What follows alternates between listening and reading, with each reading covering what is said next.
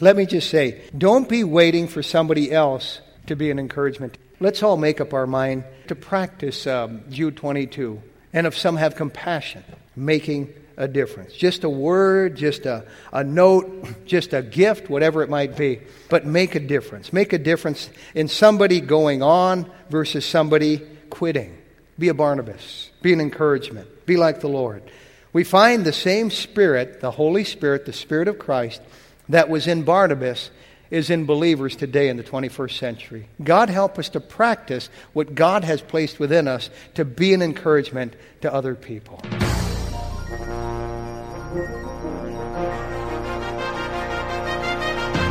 The Bible says that the gospel of Christ is the power of God unto salvation. Welcome to Pulpit Power, featuring Pastor Tony Skeving, Senior Pastor of Fargo Baptist Church in Fargo, North Dakota. Today's message was previously preached before a church audience. And now, here's Pastor Skeving.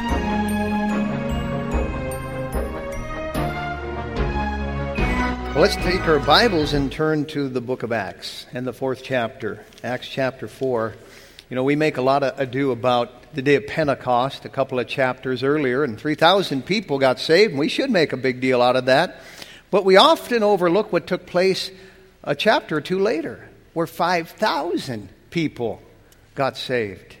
And we pick it up here in Acts chapter 4 after all the hubbubaloo. There'd, there'd been this threatening afterwards from the, the uh, Sanhedrin toward the disciples, and the disciples got together afterwards and they prayed and asked God for boldness and strength, and the place was shaken.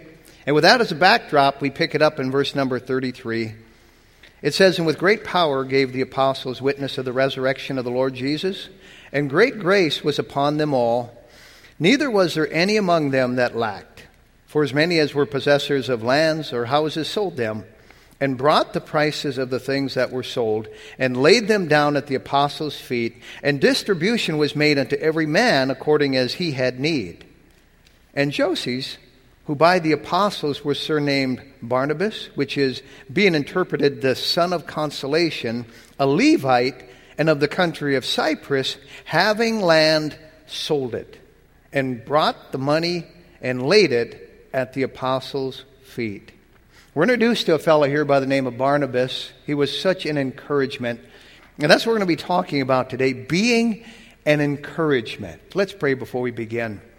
Our Father, we come before Thee, and we know in our midst here we have a multitude, hundreds who are capable of encouraging if we would just stop to think about it, to realize the importance of it, and to do it by Your grace. Help us now to see this man you've placed in the Word of God who lived two millenniums ago who was such an encouragement at his time in history and help us now in the 21st century to be many Barnabases and to make a difference as a result. We pray now and ask these things in Jesus' precious name. Amen. Most of us are aware of an area pastor who lost a loved one recently and um, was uh, obviously uh, set back by that. But uh, I think it was probably a, a few, three days later after the funeral uh, he was hit with something again where uh, in his hometown, these 85 mile an hour straight line winds came through and, and just destroyed all the trees in his, his yard, falling on his, his vehicle and his garage and other outbuildings and, and making just an absolute mess. I mean, it looked absolutely overwhelming. Yesterday, I think close to around 20 of our men, they're the guys who are sunburnt, by the way, uh, went up there and uh, we got our chainsaws out, we got our equipment out, and uh, we worked through the, the humidity and the heat and the wind and the sweat and the muddy conditions. And when we arrived, I mean, the trees were so thick and so snarled, you couldn't even see the field. And after we got done, it was just all open. And uh, that preacher was so grateful. He emailed me even today. And he said, You folks have been such an encouragement. But here's what I noticed is the guys who went, I think, got the bigger blessing. I think we got the greater encouragement because that's how encouragement works. When we seek to be an encouragement in the process, we're the ones who are blessed. We are the ones who are encouraged. The word encouragement, it uh, means to offer support. It means to strengthen somebody or to reassure somebody or to uh, reinforce somebody or to hold somebody up, to support somebody, to, to give them a shot in the arm, to give them a boost, to be a friend, to come alongside of them and, and revitalize them, pat them on the back, and, and cheer them on, And encouragement is such an, an important thing in the Christian economy. And we find here a man in the Bible by the name of Barnabas who was just that. Barnabas was not his real name, Joseph was his real name. Barnabas, I think, was kind of a nickname. How many of you have ever had a nickname? My, oh, quite a few of you. I don't need to know. I won't tell you. Well, I'll tell you mine. When I was a kid, they called me Pudge. And thankfully, I've, uh, yeah, I'll go ahead and laugh. I've outlived it. Lived it down, hopefully. My pastor, they, they called him Snake, if you can imagine that. I'd rather have Pudge, to tell you the truth. But, but there are nicknames, and, and, and Joseph had this quality about him so much so that they gave him another name. Whether it's a nickname or not, I don't know, but they gave him the name Barnabas. And why Barnabas? Well, Barnabas means something. You know, those old Hebrew names, they meant something. In fact, names even yet today mean something. But Barnabas meant the son of consolation, the son of solace. You can look it up in your Greek concordance, we know what it means to solace someone. It means uh, the son of exhortation. We know what it means to exhort and encourage somebody and cheer them on. We find in verse number 36 it says, And Joseph, who by the apostles was surnamed Barnabas. And then it goes on, it says, which is being interpreted the son of consolation. The son of consolation. Consolation means to encourage in the Greek. And so he was the son of encouragement. Consolation, actually, there in your Bible in the Greek is a very, very interesting word. It is the Greek word paraklesis. And if you know the Greek, you know that sounds an awful lot like paraclete. And, and, and that's a, a name given for the Holy Spirit in the Bible. In fact, in John chapter 14, we won't turn there, but Christ talks in verse 26 about when the Comforter is come. This is what he's going to do, and that's what he's going to do. And the word comforter there is, is nearly the identical word as the word consolation used here for Barnabas. And so Barnabas was a lot like the Holy Spirit when he's going around comforting people. God knows that we need comfort, and God knows that, that life is full of letdowns. And, and I think of that verse back in Proverbs 13 that speaks of hope deferred or hope delayed maketh the heart sick. In other words, you're, you're, you're, hoping for it, you're waiting on it, but it just doesn't happen. It's deferred, it's delayed, or maybe it never happens, and it makes the heart sick. It, it's a real letdown. And there is not a soul in this world who does not have letdowns, who does not need encouragement, who does not need love, and is not grateful when one of us comes along and, and we're an encouragement to them. I don't even like to be around people that are discouraging. I, I think you need discouragement the way a drowning man needs a drink of water, right? I mean, that's the last thing in the world you need is, is a discouraging person around you at that time. In fact, discouragement is a uh, sinful thing. I call it the sinister minister. People who are discouraging. You find even folks in the Bible who, who are sinister ministers by going around and discouraging. In fact, it's been said that once Satan had an auction and he had all these tools out there that he was trying to sell and, and get rid of, and he had deceit and he had, he had lying and he had maligning he had slander, he had all this stuff. But this tool called discouragement was not for sale. I mean, he needed that one too much. It was the one he used the most. You know that it can actually be a crime to discourage and has been in the past. How many have heard of Tokyo Rose? If you're a, a, World War II historian, you know that Tokyo Rose, actually, she was a real person. Uh, her name was Iva Toguri, and she was from LA, but she had been in Japan when the war broke out. She spoke perfect English, and they recruited her to actually go on the radio as Tokyo Rose and trying to, to discourage our GIs with all kinds of propaganda that the war is going wrong and, and we know where you are and we're coming after you and, and all this kind of thing. And after the war ended, she was, she was caught. She was uh, put on trial and convicted of treason.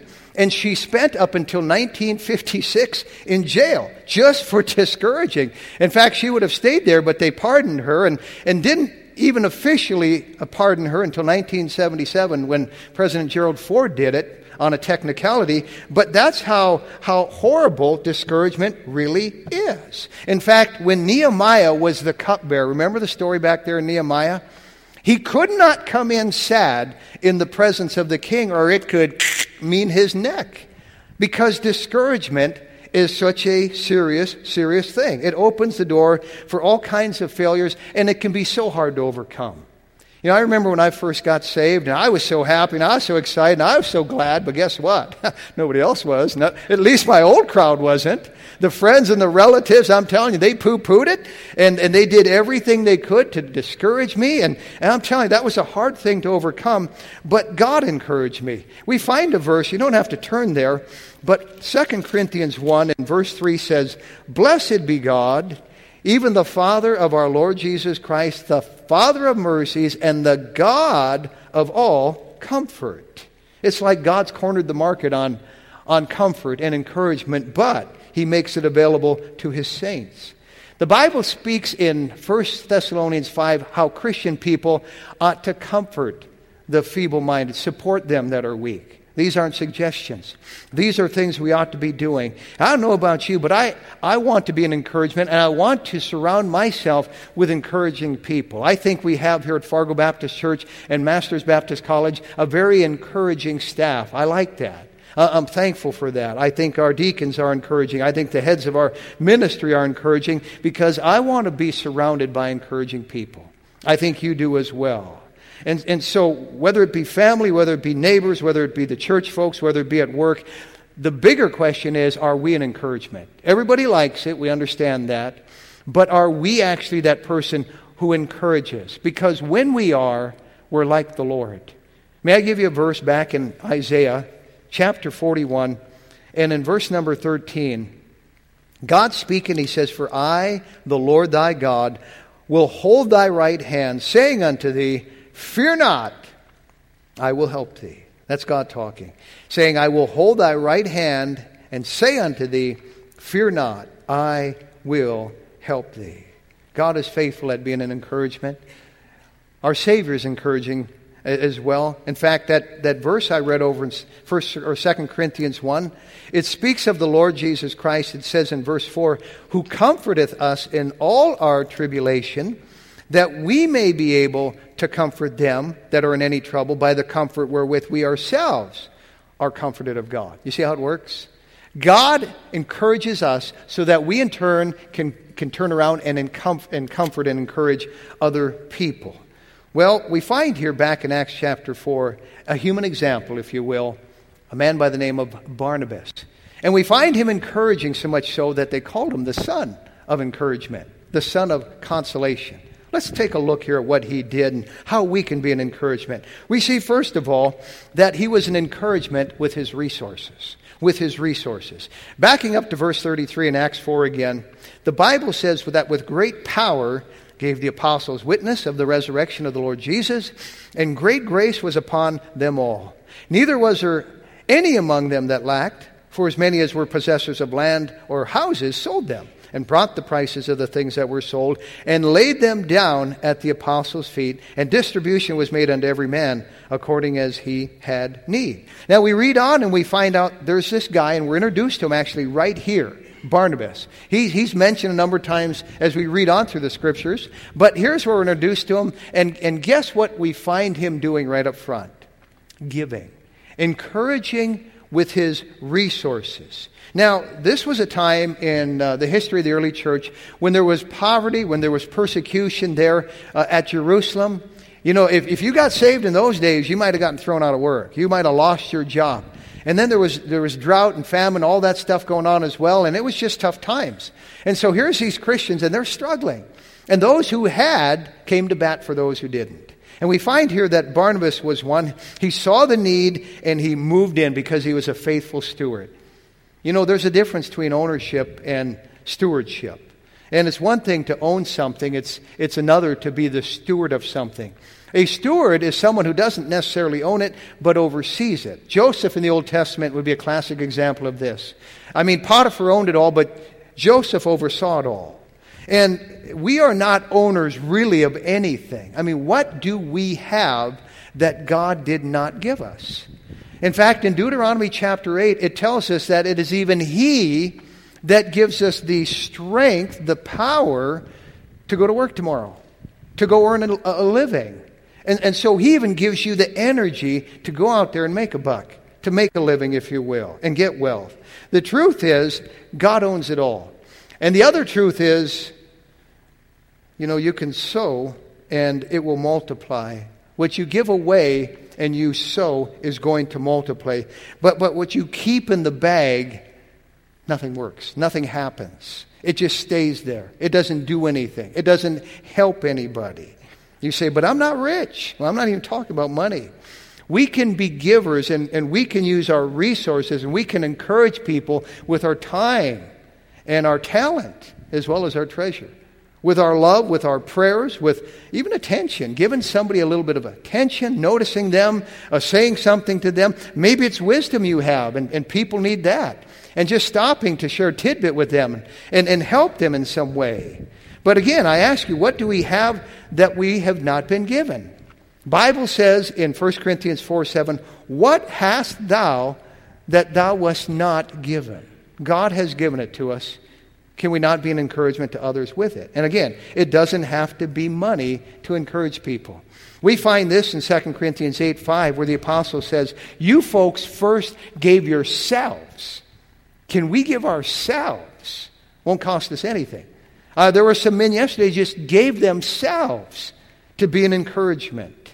You know, Peter and that crowd, they said in Acts 4, when they were hit up for a, a, an offering by the guy who was healed, remember what they said? Silver and gold have I none. Silver and gold have I. It wasn't about money. They said, but such as we have, we give. And they gave him something, very encouragement. Eh, you know, maybe it's somebody's car that needs fixing or whatever it might be, but we can use our resources to be an encouragement to others. Bible says, bear ye one another's burdens and so fulfill the law of Jesus Christ. And so be a blessing to a neighbor or a friend or a relative or maybe somebody in this room.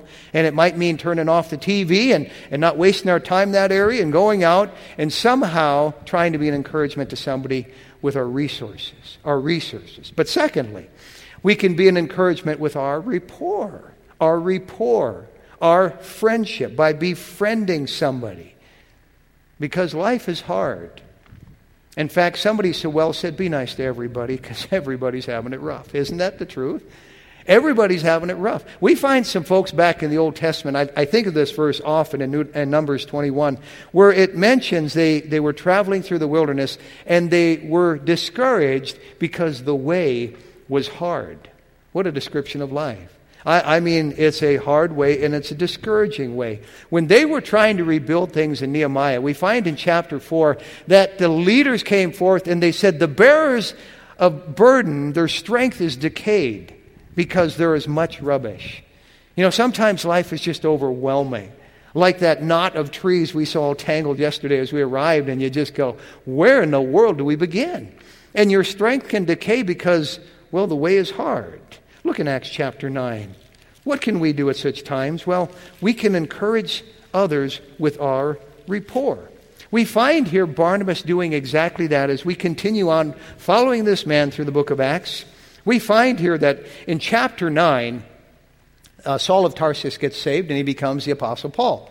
And uh, they don't believe it because he had been persecuting Christians. They thought this was a, a, a trick and, and Paul was going to suck them in and then, uh, and then turn on them and, and have them t- hauled in and incarcerated or put to death. And, and so they just didn't trust the guy. Well, in Acts 9 and in verse number 22, it tells us, But Saul increased the more in strength and confounded the Jews which dwelt at Damascus, proving that this is very Christ. And after that many days were fulfilled, the Jews took counsel to kill him. In other words, if you can't beat him, just kill him. That's what the Jews would do. But their laying a wait was known of Saul, and they watched the gates day and night to kill him. Then the disciples took him by night and let him down by the wall in a basket. And when Saul was come to Jerusalem, he essayed or tried to join himself to the disciples, but they were all afraid of him and believed not that he was a disciple. You know, that happened to me. Uh, there was somebody who thought I was just, I was just uh, kind of a plant by the old church that I had been a member of. When I got saved, they went, oh, watch this guy here. He's, he's here to, to spy on us and then turn on us. And it took some time before this individual trusted me that I truly was saved. So this can happen. And so we find here a time when Saul of Tarsus needed a friend. He needed a rapport with somebody. And guess who comes along and encourages him? In verse 27, it says, But Barnabas took him, figures, and brought him to the apostles, and declared unto them how he had seen the Lord in the way, and that he had spoken to him, and how he had preached boldly at Damascus in the name of Jesus. You have to remember that Paul was like us. When he got saved, he had this circle of friends he, he ran with before, and suddenly he lost them. He lost all his old friends. And so here he is basically friendless. His family is, has uh, stiff armed him. His friends have disowned him. I, I mean, everybody's ashamed of him. They're talking about him. And so he really doesn't have any unsaved friends, but sadder yet, the Christians don't trust him yet. And so Barnabas comes along and he befriends him. Thank God for that. You know, it's been said that true friends come in when other so called friends are going out. That's the fair weather friends are on their way out. Are we a fair weather friend? We find that David, back in, in 1 Samuel, had a time when he was so distressed because his friends talked about stoning him. That's not true friendship.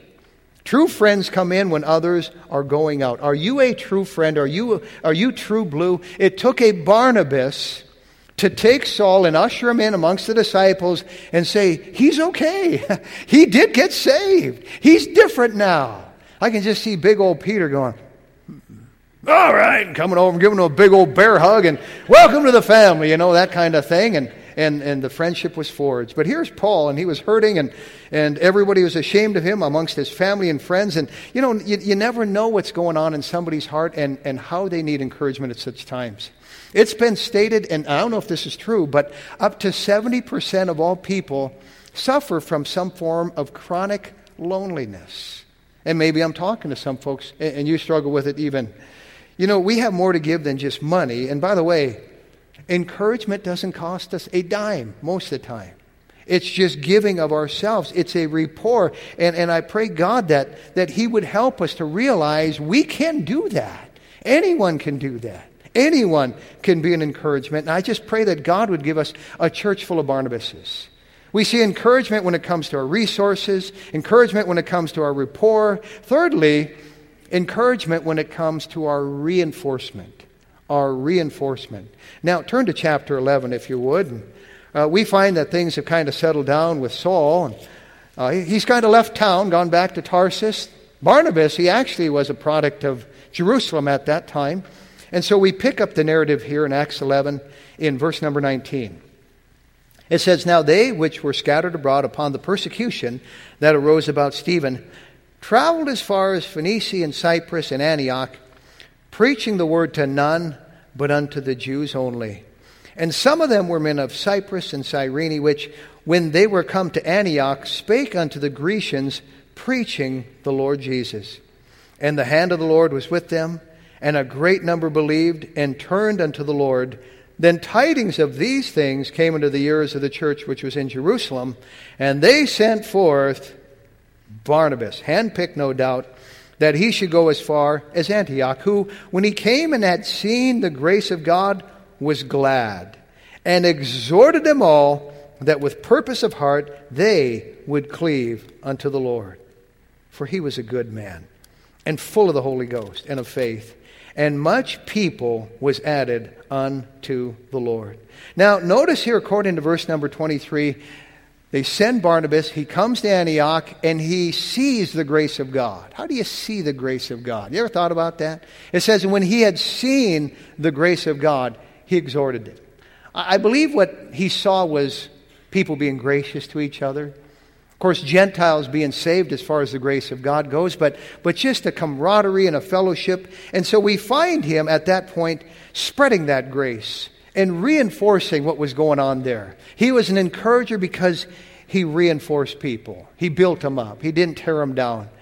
You know, you find some folks and they're fault finders. You know anyone like that? They're the cold water committee. They're always there with their bucket of ice, and, and if you're not a clone of them, woe be unto you. There's no grace there. They're intolerant. If you're not a carbon copy of them, they build a wall. And by the way, you can either be a, a wall builder or you can be a, a bridge builder. It's a whole lot easier to build walls, by the way. God help us to be a bridge builder. I am grateful to those who are reinforcers. They encourage by reinforcement. I, they'd rather encourage than divide. I thank God for Christian people like that because there are some who are so negative and, and uh, they poo poo any vision that you have, anything you're trying to do for God. And I so appreciate the members of Fargo Baptist who encourage and they're in a partnership here and they're reinforcing what's taking place here. You know, I've often said there are three types of people in the world there are those who make things happen, there are those who watch things happen, and then there are those who wonder what happened, you know, after it's over with. But let me add a fourth. There are those who discourage what happens. And I've seen those as well. God help us to make things happen. There are always those who say, well, it can't be done, but if you want to encourage, get on the same end of the rope and be part of that reinforcement. That was Barnabas here. In fact, turn to Acts chapter 15. We find him a few chapters later here, helping out somebody, well, actually a relative of his by the name of John Mark, who, in a moment of fear, had gone home from the first missionary journey of Paul and Barnabas here. And it creates a rift. We pick it up, we're familiar with it. In Acts 15, verse 35, it says, Paul also and Barnabas continued in Antioch, teaching and preaching the word of the Lord, with many others also. And some days after, Paul said unto Barnabas, Let us go again and visit our brethren in every city where we have preached the word of the Lord and see how they do. And Barnabas determined to take with them John, whose surname was Mark. But Paul thought it not good to take with them who had departed from them from Pamph- uh, Pamphylia and went not with them to the work. And the contention was so sharp between them that they departed asunder one from the other. And so Barnabas took Mark and sailed unto Cyprus. Now, this is a sad episode in the Bible where we find uh, two preachers, and they have this falling out over this guy by the name of, of John Mark. And who's John Mark? Well, John Mark is the one who wrote the very gospel that we've been studying for the past year, right? So apparently, uh, he made a comeback and he recovered and he did okay. But he would not have if Barnabas had not said, Look, he got afraid, he was immature, he was young.